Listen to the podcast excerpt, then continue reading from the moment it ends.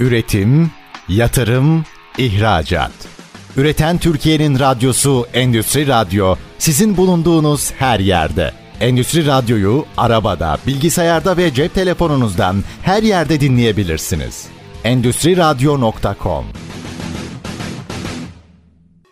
Kemal Güner'in hazırlayıp sunduğu Kemal Güner'le Hibe ve Teşvikler programı başlıyor. Kemal Güner'le Hibe ve Teşvikler programımıza hepiniz hoş geldiniz.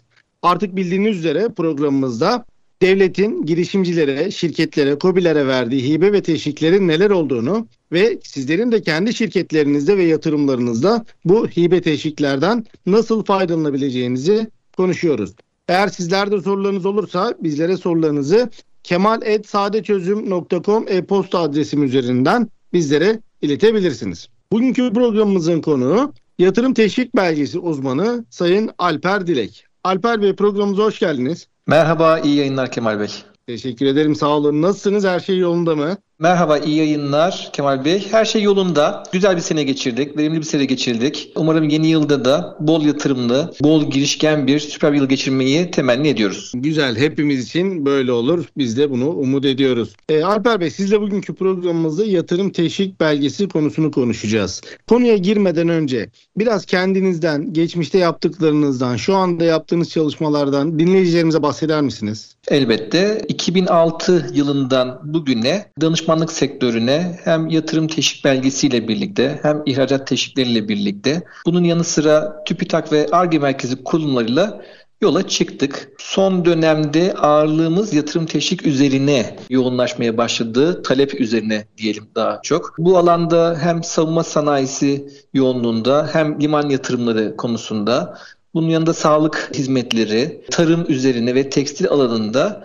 birçok yatırım teşvik belgesi çıkartmış ve bunların yürütülme aşamasında firmalarımıza danışmanlık hizmeti vermekteyiz. Çok güzel. Peki, uzun yıllardır bu işin içindesiniz ve birçok firmaya, birçok farklı şehirden, farklı sektörlerden firmaya yatırım teşvik belgesi aldırdınız.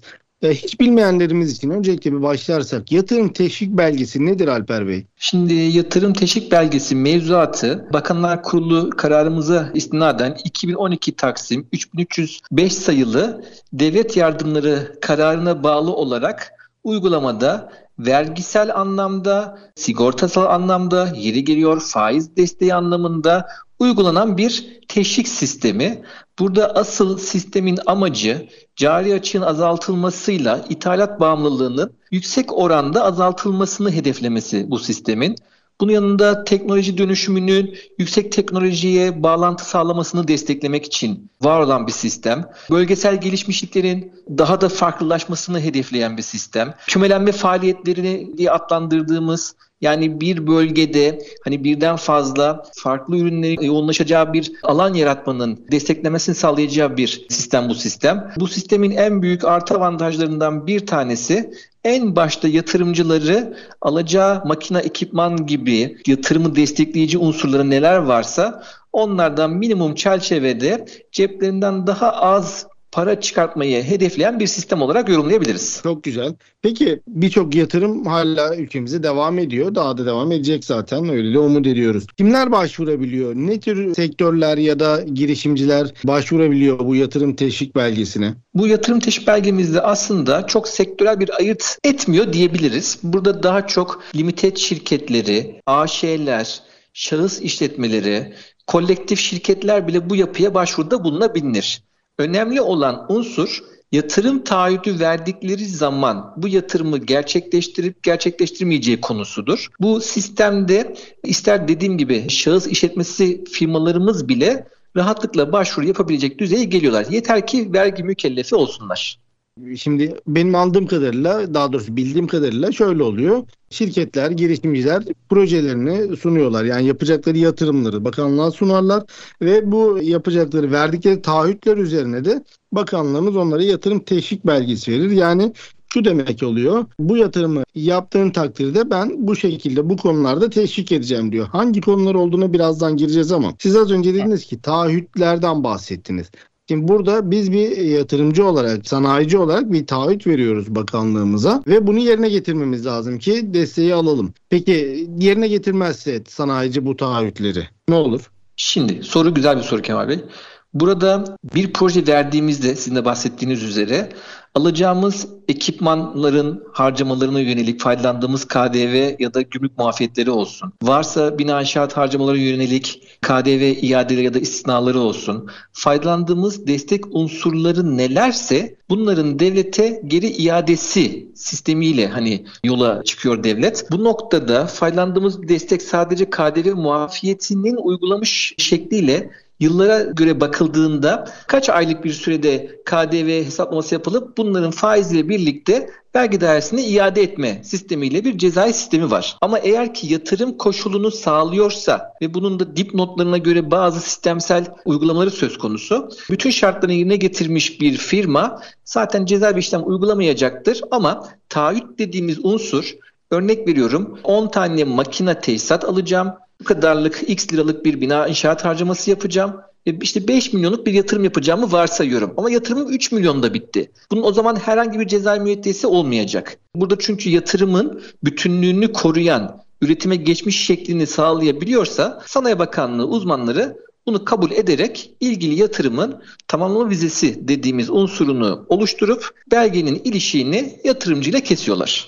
Yani bir yatırımın bir alt limiti olmak durumunda tabii değil mi aslında ilk başvuru yaparken bu belgeye? Kesinlikle bir başvuru sistemimiz var. Bu sene 3 milyon TL ve üzeri yatırımları kapsayan her türlü yatırıma teşvik belgesi düzenlenebiliyor. 3 milyon altında kalması halinde yatırım teşvik belgesi alamıyorlar. Anladım. Güzel. Ama sizden az önce söylediğinizden anladığım kadarıyla biz bu projeyi sunduk. 3 milyon ya da 5 milyon ya da daha üstü bir yatırım yapacağımızı sunduk ve bakanlığımız bize belgeyi verdi.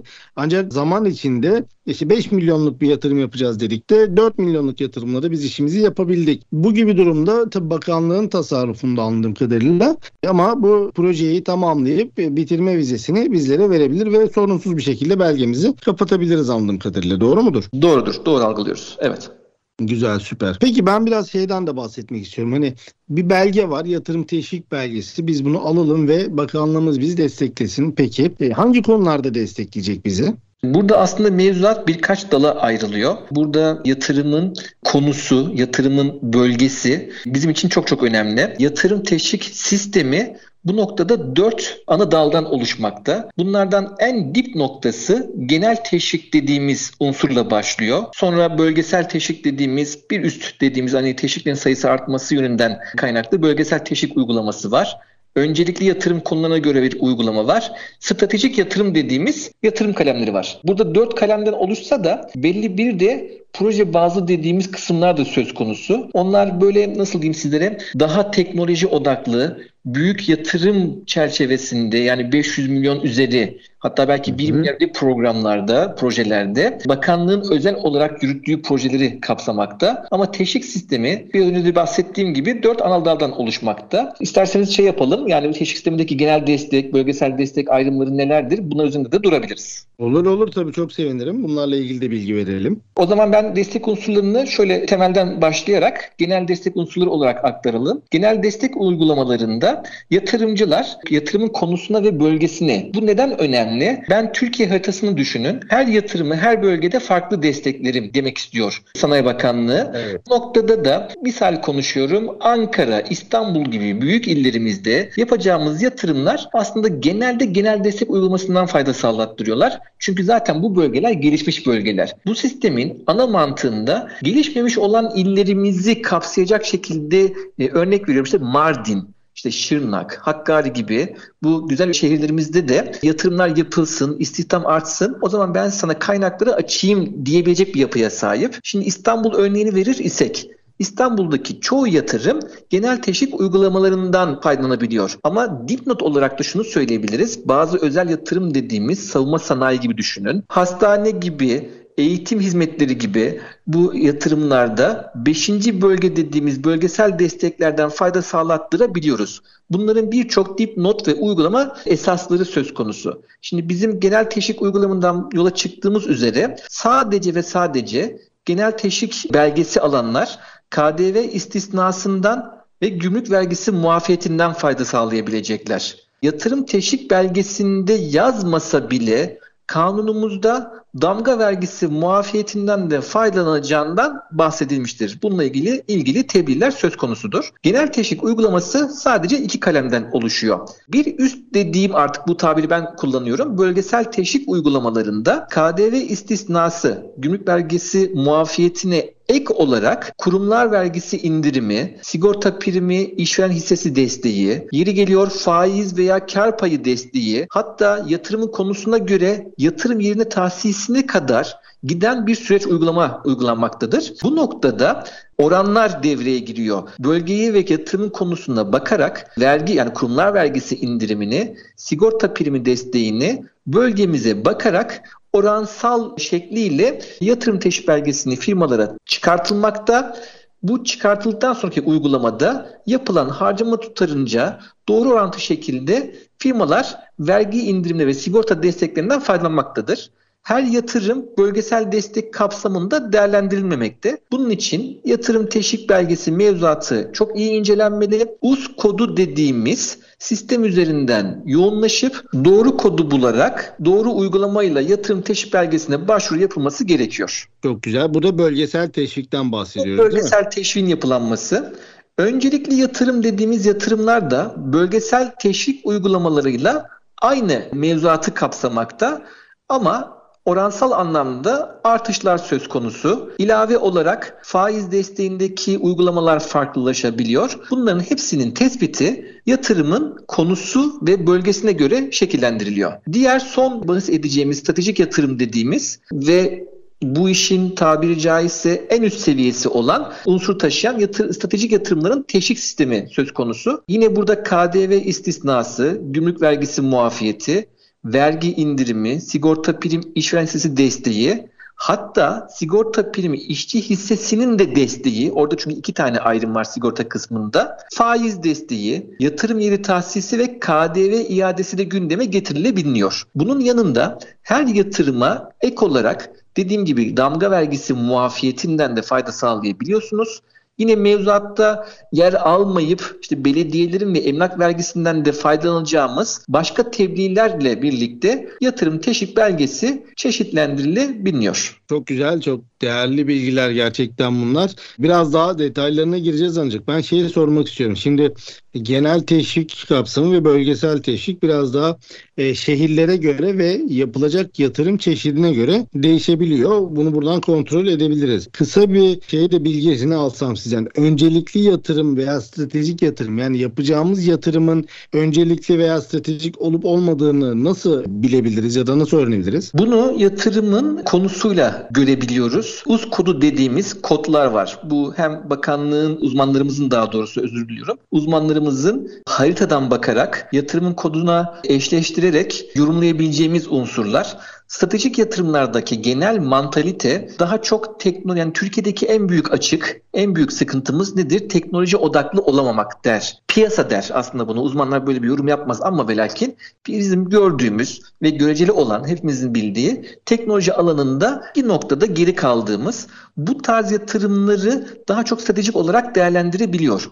Bunların koda göre yorumlayabileceğimiz, firma yatırımcımızın ya ben bu destekten faydalanmak için şu yatırım yapayım da demeyeceği, zaten ben bu işi yapacaktım, bu konuda tecrübeliyim, yatırıma dökmeliyim dediği zaman bunun araştırmasına girip ona göre şekillendireceğimiz dallar söz konusu. Ama ağırlıkta savunma sanayi odaklı, teknoloji odaklı yatırımlar daha çok stratejik yatırım olarak adlandırılabiliyor. Anladım. Peki. Alper Bey, birinci bölümümüzün sonuna geldik şimdi programımıza. Kısa bir ara vereceğiz. Aradan sonra ben sizden biraz daha detaylı ve örnekli bilgiler rica edeceğim.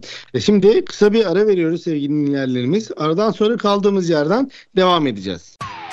Üretim, yatırım, ihracat. Üreten Türkiye'nin radyosu Endüstri Radyo sizin bulunduğunuz her yerde. Endüstri Radyo'yu arabada, bilgisayarda ve cep telefonunuzdan her yerde dinleyebilirsiniz. endüstriradyo.com. Tekrar merhaba. Kemal Güner'le Hibe ve Teşvikler programımız ikinci bölümüyle kaldığımız yerden devam ediyor. Programımızın bu haftaki konuğu yatırım ve teşvik belgesi uzmanı Sayın Alper Dilek. Alper Bey'le yatırım teşvik belgesi süreçlerini ve sizlerin de eğer yapmayı planladığınız yatırımlarınız varsa belge alıp belge kapsamında faydalanabileceğiniz destekleri konuşuyoruz. Kendisi de sağ olsun değerli bilgilerini ve tecrübelerini bizlerle paylaşıyorlar. Alper Bey, şimdi siz birinci bölümümüzde çok değerli bilgiler verdiniz. Belgenin 4'e ayrıldığını, bunların çeşitlerini, bölgesel ya da genel olması, öncelikli ya da stratejik yatırım olması ile ilgili bilgiler verdiniz. Bunlarla ilgili biraz daha somut örnekler alabilir miyiz sizden? Yani mesela stratejik yatırıma ya da öncelikli yatırıma örnek daha önce yaptığınız çalışmalar muhakkak vardır. Ne üretimi için başvuruldu, ne kadarlık bir yatırımdı, ne desteği alındı devletten? Şimdi konu itibariyle başlıkları zaten bir önceki bölümde aktarmıştık. Şimdi detaylara şuradan başlamak istiyorum. Asgari yatırım tutarı dediğimiz, az önce de izah ettiğimiz 3 milyon minimum sınırlı bir yatırım söz konusuydu. Şimdi bu 3 milyon TL'lik bir yatırım durumunda genel teşvik sistemi dediğimiz sadece KDV ve gümrük muafiyetinden ülkemizin her ilinden fayda sağlayabiliyoruz. Bölgesel destek dediğimiz destek şekillerinde 1,5 milyon ve üzeri yatırımlar dahil olabilmekte ama 3. 4. 5. bölge dediğimiz, hatta 6. bölge dediğimiz, yani daha çok ülkemizin doğu taraflarına hitap edecek şekilde bölümlendirmelerden bahsedeceğim birazdan. İlave olarak stratejik yatırım dediğimiz zaman stratejik yatırımlar 50 milyon TL ve üzeri yatırımları daha çok kapsıyor. Teknoloji odaklı olması çok önemli. Bu şekilde stratejik yatırımları hedeflenip hedeflenmeyeceğini bakanlığın sunmuş olduğu kod sistemine göre doğrulayacağız. Şimdi örnek olarak verirsek, Mardin ilinde savunma sanayi yatırım yapmak istediğini düşünen bir firma bize başvuruyla geldiğinde hemen biz haritamızdan Mardin ilimizin kaçıncı bölgede olduğuna önce bakıyoruz. Bu noktada Mardin 6. bölgede olmasından ötürü, bizim için bölgesel destek statüsünde olan kapsamda yer aldığından ötürü bu bahsettiğim KDV istisnası, gümrük vergisi muafiyeti, vergi indirimleri, sigorta ve faiz desteklerinin tamamından faydalanabileceğini yatırımcıya söylüyoruz. Bu noktada oranlar olarak sigorta priminin 12 yıl boyunca desteklenebileceğini, bu ciddi bir süre, 12 yıl boyunca desteklenebileceğini, hatta bu yatırımı organize sanayi bölgelerde yaparsan oranlarınızın daha da artacağını, bu şekilde ilerlediklerinde yatırım bittikten sonra kurumlar vergisi indirimlerinden maksimum derecede faydalanacaklarını öngörebiliyoruz. Bizim birçok örneğimiz var. Hani savunma sanayi alanında olsun, keza sağlık sektöründe ülkemizde çok ciddi yatırımlar yapılmakta. Sorgusuz sualsiz her türlü sağlık yatırımlarını devletimiz bölgesel destekle desteklendirmektedir. İlaveten eğitim hizmetlerinde çok ciddi bu sene artışlar oldu. Geçen sene de keza çok büyük artışlar vardı. Yapılan her okulumuzun, her eğitim yuvamızın bölgesel destek dediğimiz bu bütün destekleri kaplayacak unsurlardan faydalandırdığımızı görüyoruz. Daha çok imalat sanayisi değişkenlik gösteriyor bölgesel desteklerde. Her imalat sanayisi her destekten faydalanmaktadır. Bunun da tamamıyla sanayileşme bölgesine bakarak o bölgede eğer ki ilgili konu fazlasıyla varsa burada yatırım yapmasınlar, farklı yerde yapsınlar diye sadece genel destek ve gümrükten faydalandırıyor. Sonuç itibariyle aslına bakarsanız devletimiz her türlü kapılarını yatırımcıya açmakta ama sistem gereği yatırım yerlerinin farklılaşması, o bölgede kalkınması, istihdamın yoğunlaşılması sebebiyle durumu çeşitlendirmek istemektedir. Burada aslına bakarsanız çok değişken bir durum var. Bizim bu yorum itibariyle Malatya ilimiz çok enteresan bir il olmaya başladı. Çok burada bize soru geliyor. Yani ben Malatya tarafında yatırım yapmak istiyorum ancak çalıştıracak adam bulamıyorum. Malatya ilimiz tekstil alanında çok değişkenlik göstermeye başlayıp aşırı derecede tekstil yatırımı almış bir ilimiz olmaya başladı. Fakat nüfusun azlığı sebebiyle ciddi anlamda da çalışacak personel bulamamaktan dolayı yatırımcıların çoğu ya Elazığ tarafına kaymaya başlıyor ya da Tunceli'nin çeşitli bölgelerine kaymaya başlıyorlar. Şimdi bu ne demek? Yani Malatya bizim için haritada 4. bölgeyken Tunceli 5. bölgeye tekabül ediyor. Tunceli'de yatırım yapmak isteyen bir tekstil firması bölgesel desteğin oranlarından daha da fazla faydalandığı zaman ister istemez bunlar piyasada, ya ben burada şu makine ekipmanlarını aldım, şurayı aldım, böyle yaptım dediğinde yatırımcıların dikkatini çekmeye başlıyor ve herkes de Tunceli'de bir yoğunlaşma söz konusu oluyor. Son 4-5 senedir Malatya bu şekilde gelişti tekstil alanında. Bunun yanı sıra Kahramanmaraş ciddi bir yatırım almaya başladı. Hem eğitim anlamında hem sağlık hizmetleri anlamında, hatta çok ciddi anlamda savunma sanayisi de başladı diyebilecek noktaya geldik. Özellikle bu sene çok ciddi yatırımlar yapıldı. İnşallah 3 sene içerisinde fabrikalar aktif hale gelecek ve bu aktiflik sonucunda savunma sanayisine büyük katkıda sağlanacaklarını öngörebiliyoruz. Bu da bize şunu gösteriyor aslında, sizin söylediklerinizden sonra şunu düşünüyorum. Yatırım teşvik belgesi amacına ulaşıyor aslında. Yani yatırımı teşvik etmek üzere verilen bir belge ve teşvik sistemi olduğu için demek ki işte genellikle yatırımın az olduğu şehirler, yani Tunceli gibi, Kahramanmaraş'ta çok daha fazla sanayileşme var tabii ama bu yatırım teşvik belgesinin o bölgelerde daha fazla yatırım yapılmasını sağladığını söyleyebiliriz sanki. Ne dersiniz? Söyleyebiliriz. Niye ben bu illeri örnek olarak gösterdim? Savunma sanayisinde dememin sebebi yüksek ölçekli bir yatırım olması ve daha çok Ankara, hatta Konya illerinde yapılmış olmasıydı. Bu bölgelerde yapılmış olması şunu gösteriyor. Demek ki artık bu bölgelerde de bu yatırımlar yapılıp, evet, savunmanın belki kalbi Ankara diyebiliriz. Büyük firmalarımızın olmasından ötürü, stratejik firmalarımızın olmasından ötürü, ama bu tarz illere kayması demek ki yatırım teşvik belge sisteminin doğru işletildiğini de gösteriyor. Hani inşallah her ilde büyük yatırımlar yapılıp istihdam çoğalır ve ona göre gelişmişlik düzeyimiz yükselir.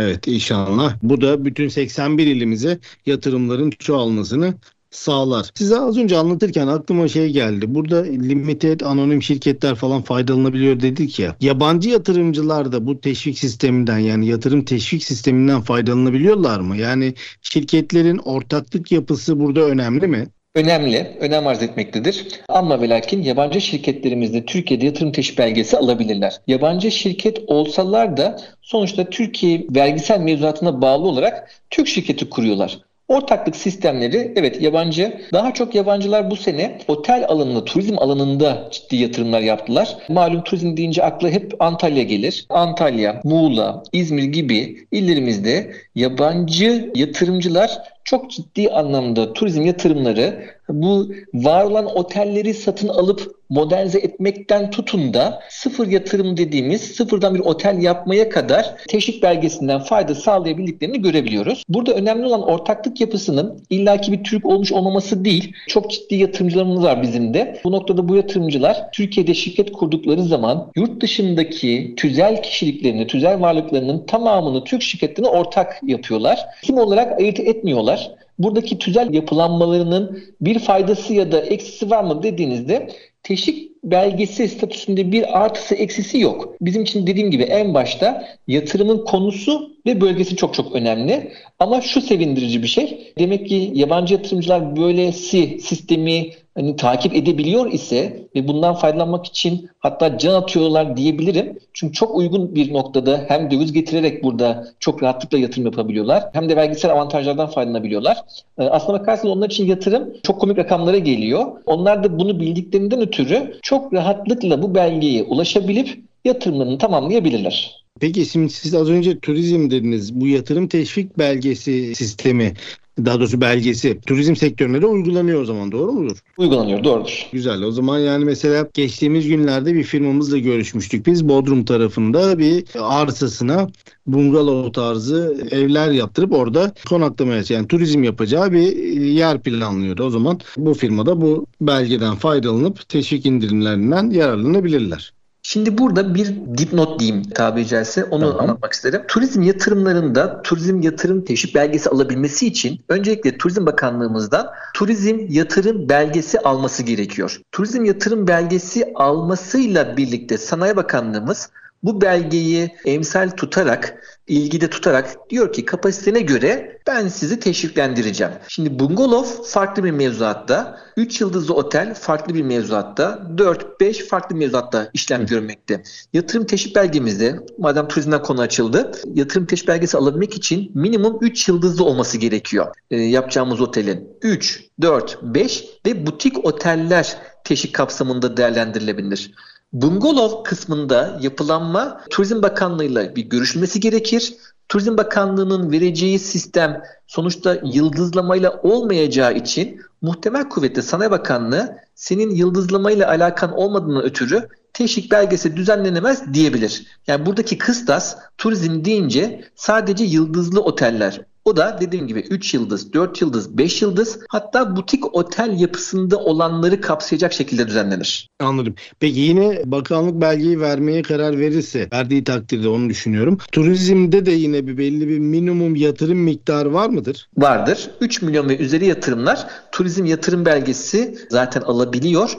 Bir de burada oda sayısı önemli. Minimum 10 oda ve üzeri diye belge düzenleneceği için bu oda sayısına göre yorumlanıp ona göre bütçeleştirilebilir. Şimdi burada 3 milyon evet bir kıstas ama turizm yatırımlarına baktığınızda hem inşaat alanında artan maliyetleri de zaten göz önünde bulundurarak bu yorum yapıyorum. Hem de bir odada olması gereken ekipmanları da göz önünde bulunduruyorum. Televizyonuydu, minibarıydı, yatağıydı, klimasıydı. Zaten çok rahatlıkla bir oda maliyeti baktığımızda yatırımcılarda şöyle gözlemlediğimiz yani odası da 500-600 bin liraları bulabiliyor. Yani 10 odada zaten minimum 5-6 milyon TL'lik bir yatırım öngörülebiliyor. Şimdi bu noktada çok rahatlıkla belge temin edilebilir ve hatta turizm yatırım belgesi aldıklarından ötürü bölgesel destek dediğimiz desteklerden faydalanabilirler. Sadece İstanbul ilimiz bu şeyin dışındadır. İstanbul ilinin neresinde yatırım yapılırsa yapılsın bölgesel destekten faydalandıramıyoruz. Ama onun dışındaki tüm illerde KDV muafiyeti, gümrük muafiyeti, faiz desteği, sigorta prim desteği ve kumlar vergisi indiriminden fayda sağlayabilirler. Bölge İstanbul bölgesinden bahsetmişken az önce bir soru vardı aklımda, onu sormayı unutmuştum. Stratejik yatırımları anlattınız ya. Stratejik yatırımlarda da bölge farkı var mı? Bölge farkı var.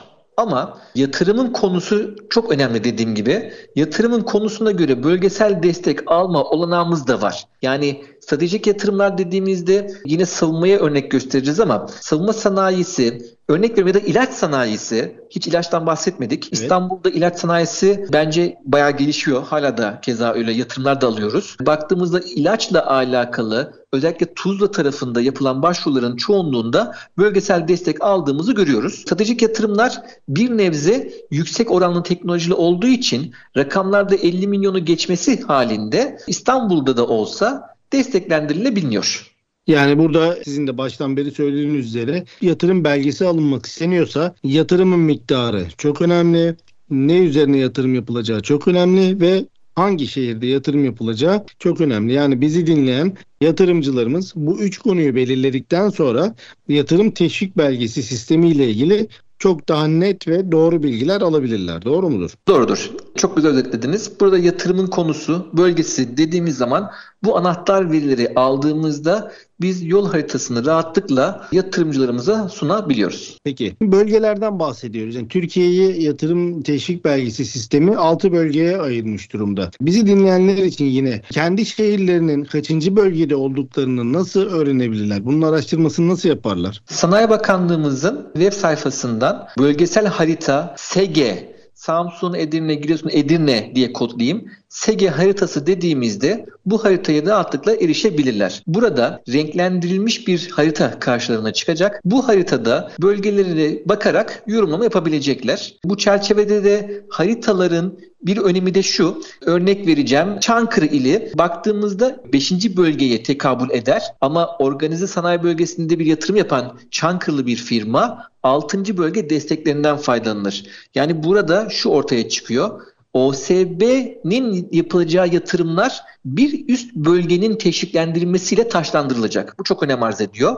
Dolayısıyla haritaya bakmak evet önemli ama bir önemli olan kısım da organize sanayi bölgeli alanlarında yatırım yapılma koşulu haritanın bir üst seviyesinde işlem göreceğini göstermekte. Çok teşekkür ediyorum verdiğiniz bu bilgiler için. 2. bölümümüzün de sonuna geldik. Değerli dinleyenlerimiz, şimdi kısa bir ara vereceğiz. Aradan sonra kaldığımız yerden son bölümümüzle devam edeceğiz. Üretim, yatırım, ihracat.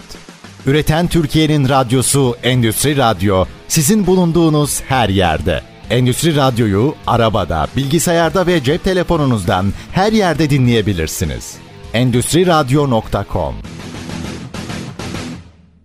Tekrar merhaba. Kemal Güner'le Hibe ve Teşvikler programımız kaldığımız yerden devam ediyor ve bu programımızda yatırım teşvik belgesinin ne olduğunu, sizlerin bu teşvik belgesinden ve sistemden nasıl faydalanabileceğinizi konuşuyoruz. Bunu kiminle konuşuyoruz? Belge uzmanı 2005'ten 2006'dan beri bu belgeyle ilgili ve diğer teşviklerle ilgili çalışan sevgili Alper Dilek'le konuşuyoruz. Alper Bey, gerçekten çok güzel, keyifli ve anlamlı bilgiler verdiniz. Son bölümde de yine sizden bu bilgileri vermeye devam etmenizi rica edeceğim. Çünkü dinleyenlerimiz mutlaka kendi yapacakları yatırımlarla ilgili çok önemli verilere ve bilgilere ulaşıyorlar. Biz az önce turizm sektöründen de bahsettik. Diğer sektörler, özellikle sanayi sektörü zaten bu teşvik belgesinden yoğunlukla faydalanıyor. Faydalanmak isteyen de çok firmamız oluyor. Bölgeleri konuşmuştuk sizinle. Yani 6 bölgeye, ülkemizdeki şehirlerin 6 bölgeye ayrıldığını konuşmuştuk. Siz Çankırı örneğini verdiniz. Sanırım onun bir benzeri Çanakkale tarafında da var. Yanlış mı biliyorum? Çanakkale 3 ya da 4.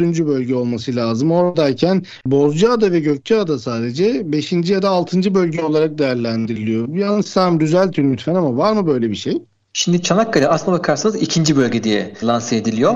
Daha önce, yani 2017 yılında bu mevzuatta değişiklikler söz konusu oldu. Şimdi Çanakkale'miz 2. bölge desteklerinden faydalandırılır. Ama turizm dedik mesela. Turizmde bir yatırımcı yatırım yapmak isterse 5. bölge teşviklerinden rahatlıkla faydalanabilir. 2. bölge olmasına rağmen turizm yatırımlarını 5. bölgeden faydalanabiliyor. Çanakkale'nin bir diğer özelliği de, evet, yatırım anlamında çok ciddi yatırımlar alıyor ama sektörün konuna bakarak tabii ki yorumlamamız gerekiyor. OSB alanında bir yatırım yapılacaksa direkt 3. bölge mevzuatına göre süreçler başlatılıyor. Buradaki aradaki tek fark, 3. bölgeden desteklenirse faiz desteğinden faydalanabilecekleri anlamına geliyor. Eğer ki olmayacaksa, 2. bölge mevzuatına göre ilerleyeceklerse faiz desteği kısmı çıkartılır. Ona göre verilecek olan destekler lanse edilir. Peki, şimdi belgeden bahsettik, alabileceğimiz teşviklerden falan da bahsettik. Şimdi yatırım planlayan bir sanayici, yatırımcı bizi dinliyor şu anda. Nasıl alacak bu belgeyi? Nasıl başvuru yapılır? Süreç nasıl ilerler Alper Bey? Şimdi sistemimiz çok öncesinde, artık çok da demeyelim, 2 ya da 3 sene oldu, online sisteme döndü. Uygulamada gerçekten de güzel bir sonuç alıyoruz. Öncelikle yatırımcılarımızı yatırım teşvik belgesi alabilmeleri için Sanayi Bakanlığımızın E-TUS sistemi dediğimiz sistem üzerine açılışını yapmamız gerekiyor. Bir bu kapsamda da bir danışman olur ya da bu belgeyi kendi işlerini düzenlemek isterlerse, yapılandırabiliyorlarsa bir kişiyi yetkilendirerek o yetki alan kişi üzerinden, E-Devleti üzerinden başvuru sistemine entegrasyonu sağlanabiliyor. Bu entegrasyon sağlandıktan sonra bu yetkilendirilmiş kişi dediğimiz kişinin sistemi açılmasıyla birlikte ortaklık yapısı ve şirket bilgilerini bakanlık bünyesine kaydedip bakanlığımızın bunu kabul etmesi gerekiyor. Kabul sisteminden de sonra ana sayfa açılıp artık projenin yazılması dediğimiz aşamaya gelinip bölgeler ve yatırımın konuları seçilerek sürecin ilerlemesi sağlanabiliyor. Peki belge süreli bir belge tabii, değil mi? O ne kadar sürüyor? Evet, bu soruyu bekliyordum. Yatırım teşvik belgesi sistemimiz ilk planda çıkan bir belge, 3 yıllık bir belgeyi kapsamakta. Bu 3 yıllık süre sonunda yatırımcımız eğer ki yatırımını tamamlayamadıysa yatırımına 1,5 yıl süre ek ilave isteyerek süre uzatım alma hakkına sahip. Burada toplamda 4,5 yıllık bir süre içerisinde bu yatırımın tamamlanmış olması gerekmekte. Burada bir dipnot sunmak isterim. Normalde yatırım teşvik belgesinin mevzuatında tabii ki bu var ama çok bilinen bir konu değil gibi gözükmekte. Pandemiden sonra değişen yatırım şartları ve koşulları diye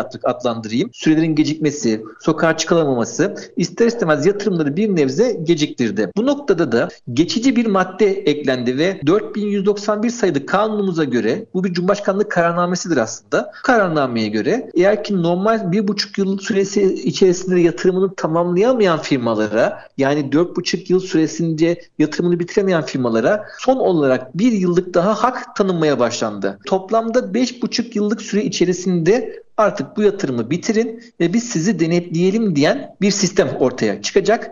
Yatırımın gerçekten yapılıp yapılmadığını, eskiden şu söyleniyordu, hatırlarsınız siz de Kemal Bey, ya yatırımı yaptı, inşaatı başlattı, çekti gitti, orada öyle arsa duruyor, bina inşaatı yapılmış, evet, harfiyatlar duruyor, demirler duruyor derlerdi. Artık öyle bir sistem yok. Artık sonuna kadar takip eden bir kurum var karşılarında. Dolayısıyla alınacak olan her makinayı didik didik inceleyen, makinenin çalışıp çalışmadığını, üretime katkısına kadar bakan bir kurum var. Dolayısıyla her yatırım reel yatırım oluyor. Yatırımcılarımız da bunu bildiği için gerçekten çok düzgün bir şekilde makinelaşmasını sağlamış, istihdamını tamamlamış, üretime geçmiş aşamasında bakanlık heyetini kabul edip incelemeleri rahatlıkla sunup devletle olan ilişkiyi tabiri caizse kesebiliyorlar. Güzel. Burada firmalarımızın bize sıklıkla sorduğu bir soru var. Ben de size sorayım o soruyu. Yatırım teşvik belgemizi aldık, makinelerimizi aldık, indirimlerimizden faydalandık ve çalışıyoruz. 3 sene, 4,5 sene ya da hadi 5,5 seneye kadar süren bir süreç var. Ama ticaret hayatı bu. Devam edemedi işletme hayatına.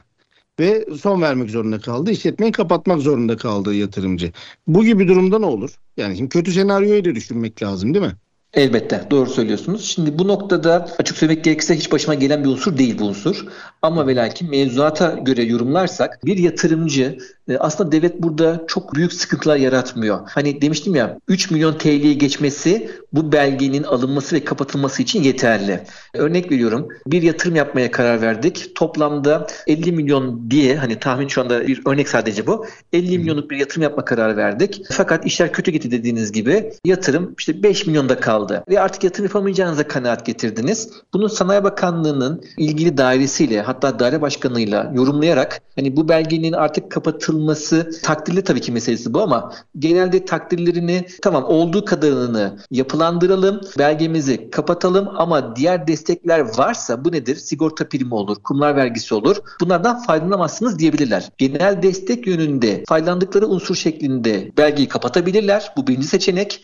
Ya da yatırımı başkasına devretme gibi bir seçenek sunabilirler. Eğer ki siz bu işi yapamıyorsunuz ama ortada bir belge ve teşvikli alımlar söz konusu, bu yatırımı devredebiliyorsan belgeni devret, X kişine devredebilirsin deyip o anda yeni yatırımcıya süreci devredip bir önceki yatırımcıyı da tabiri caizse ortadan kaldırabilirler. Anladım. Tabii ki de kimse bunu istemez. Yaptığı yatırımın uzun yıllar devam etmesini ister ama yani gerçekler var, real var, piyasa var. Her şey başımıza gelecek gibi aslında düşünüp planlama yapmakta fayda var. Bu gibi durumda da neler yapacağımızı da sizden dinlemek iyi oldu. Peki ben şeyi de soracağım. Belgeyi açtık ve aldık desteklerimizi. Bunun bir ara raporlaması, bir devleti bilgilendirme zamanları falan var mı? Yoksa en son kapatma sürecinde mi işlemler yapılır? Yani bunu firmalarımız nasıl takip edebilirler? Normal süreçlerde Sanayi Bakanlığı bu tarz görevleri kalkınma ajanslarına vermiştir. Bu kalkınma ajanslarımız bizim 6 aylık süreyle yatırımları denetleyelim diye bir kanunumuz var. Uygulamasında var mı? Eskisi gibi artık bu uygulama söz konusu değil. Neden değil? Çünkü sistem online hale geldi. Her şey artık herkes görebiliyor. Bu nedir? E-TUS sistemi dediğimiz sistem Sanayi Bakanlığı'nın görebildiği, gümrüğün görebildiği, GİDARSİ Başkanlığı'nın, vergi dairelerinin görebildiği bir sistem olmasından ötürü zaten ister istemez takipte olabiliyorlar. Yani normalde kalkınma ajansları hem iş yükünün azaltılmasından ötürü bence memnunlardır. Eskisi gibi kalkınma ajanslarına görev düşmüyor. Bu noktada yatırımcıların yatırım teşvik belgeleri almalarıyla birlikte herhangi bir ara rapor sunmasına gerek yok. Ama ve lakin bir mevzuat der ki SGK priminin daha yüksek oranda faydalanabilmen için yatırımın o yıl yani örnek veriyorum işte 2023 yılına giriyoruz. Ocak ayında belge aldığımızı varsayıyorum. Aralık ayına kadar bir ara rapor yeminli mali müşavir raporuyla sun. Bunu sunarsan SGK prim desteğini yüksek oranda faydalanacağını söyler. Ama Sanayi Bakanlığı uygulamasında yeter ki yatırımcımız yatırım yapsın dediklerinden ötürü, o düşünceyle yola çıktıklarından ötürü o raporu vermeseniz bile zaten yüksek oranda teşviklendirmelerini sürdürüyorlar. Yani eski sistemle bu sistem arasında bu farklılaşma bence olumlu bir farklılaşma, iş yükünü azaltan bir farklılaşma. Dolayısıyla ara rapor verilmesi, verilmemesi takdiri yatırımcının takdirine bırakıyoruz. Zamanı geldi ve belgeyi firma, yatırımcı kapatmadı. Ne olur belgeyi kapatmazsa? Resen kapatma dediğimiz kapatmaya gider bu işlem. Çok tavsiye ettiğimiz bir yöntem değildir. Yatırımın süresinde kapatılması, bu işi dikkate alması çok önemli yatırımcının. Yatırımcılar eğer ki süresini geçirip ve bu süre zarfında kapatmaya gitmediyse yine makam takdiridir ama ben bunu iptal edebiliyorum diyebilir. Bu iptal çerçevesinde bakanlığımızın ilgili dairesi şu kanaate varabilirler. Bu resen kapatma dediğimiz unsurda faydalandığımız tüm destekleri geri alacağız deme haklarına sahipler. Dolayısıyla yatırımcının yatırımını dikkate alıp bu süreci dikkatle takip edip zamanında kapatması çok önemli.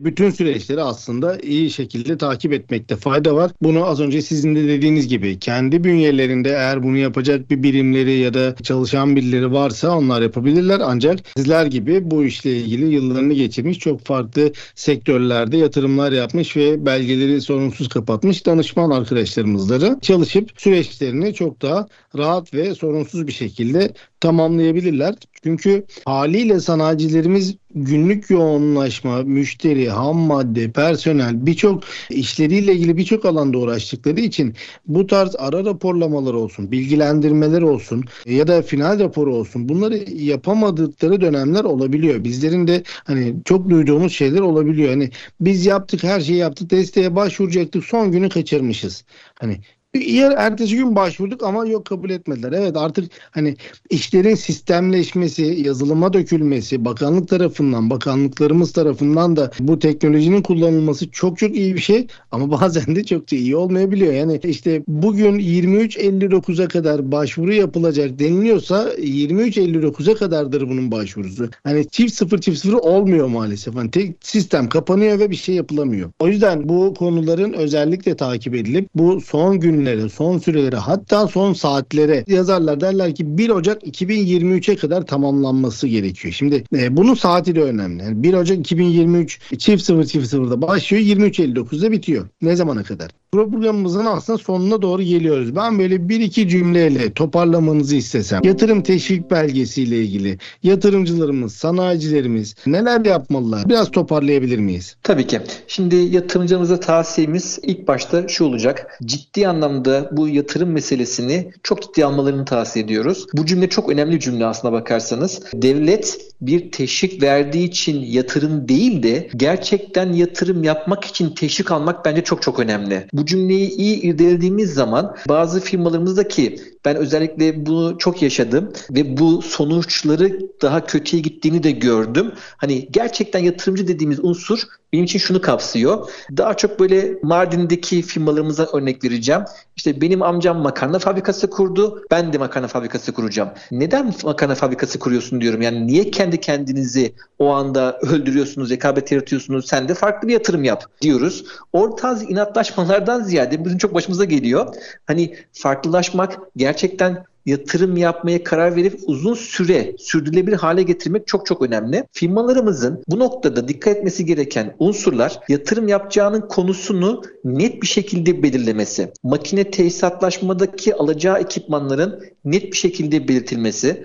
Net bir şekilde derken makine tesisatlar her zaman revizelerle değiştirilebilir. Yatırım yürütme süreci her zaman farklılık gösterebilir. Bunda bir problem yok. Ama almayacakları bir makineyi da alacakmış gibi göstermekten ziyade daha sonuç odaklı ilerlemelerini tavsiye ediyoruz. Bu noktada yatırımcılarımız, tabii ki biz şimdi danışmanız, o ayrı konu, ama muhakkak ki bir danışmanla yola gitmesi, en azından risklerini sıfıra indirmesi anlamına geliyor. Benim düşüncem bu yönde. Bir danışmanla çalışmalarını tavsiye ederiz. Çünkü sorunsuz bir şekilde ilerleyen yatırımın tamamlama vizesi de sorunsuz olacaktır. Herhangi bir cezai müeyyide uygulanmayacaktır. Devletle barışık halde yatırımların bitmesi bu anlamda çok önem arz ediyor.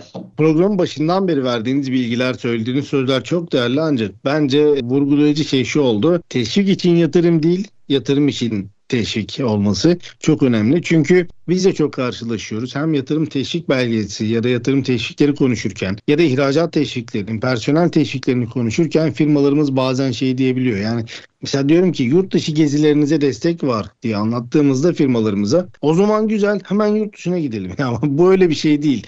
Hani destek var diye yurt dışına gidilmez ya da teşvik var diye bir yatırım zaten yapılmaz. Bunu planlarken gerçekten yapacağımız bir şeyler varsa o yapacağımız şeylere devletten destek, hibe, teşvik var mı ona bakmakta fayda var. Çünkü aksi halde yaptığımız çalışmalar hep maddi anlamda bize zarar olarak geri dönüyor. Yani eğer siz gerçekten bir yatırım yapmayıp sadece teşvik için yapıyorsanız ya da gerçekten atıyorum bir fuara katılmayacaksanız ve sadece teşvik var diye o fuara katılacaksanız bu yaptığınız yatırım aslında boşa yatırım olacak. Yani siz sadece orada zararınızın bir kısmını devlete yüklemiş oluyorsunuz. O yüzden dediğiniz nokta çok doğru ve ben de bütün firmalarımıza bunu öneriyorum zaten.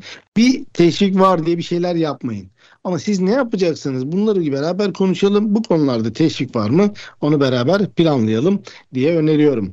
Alper Bey, çok teşekkür ediyorum programımıza katıldığınız için. Bence çok verimli ve güzel, keyifli bir program oldu. Eminim bizi dinleyenlerimiz de kendi bölgeleri, şehirleri ve yatırımları ile ilgili güzel bilgiler elde etmişlerdir ve ileriki süreçte de bunları yatırımlarında kullanabilirler. Tekrar teşekkür ediyorum. Sağ olun programımıza katıldığınız için. Ben de çok teşekkür ediyorum. Çok keyifli bir program oldu Kemal Bey. İnşallah 2023 yılı bütün yatırımcılarımızın bol yatırımlı, bol verimli geçmesine vesile olur. Hem ülkemiz adına hem de yatırımcılarımız adına inşallah hayırlı bir yıl geçiririz. Ben de çok teşekkür ediyorum sizlere. İnşallah. Çok sağ olun. Değerli dinleyenlerimiz, programımızın sonuna geldik. Bir sonraki programımızda tekrar görüşmek üzere.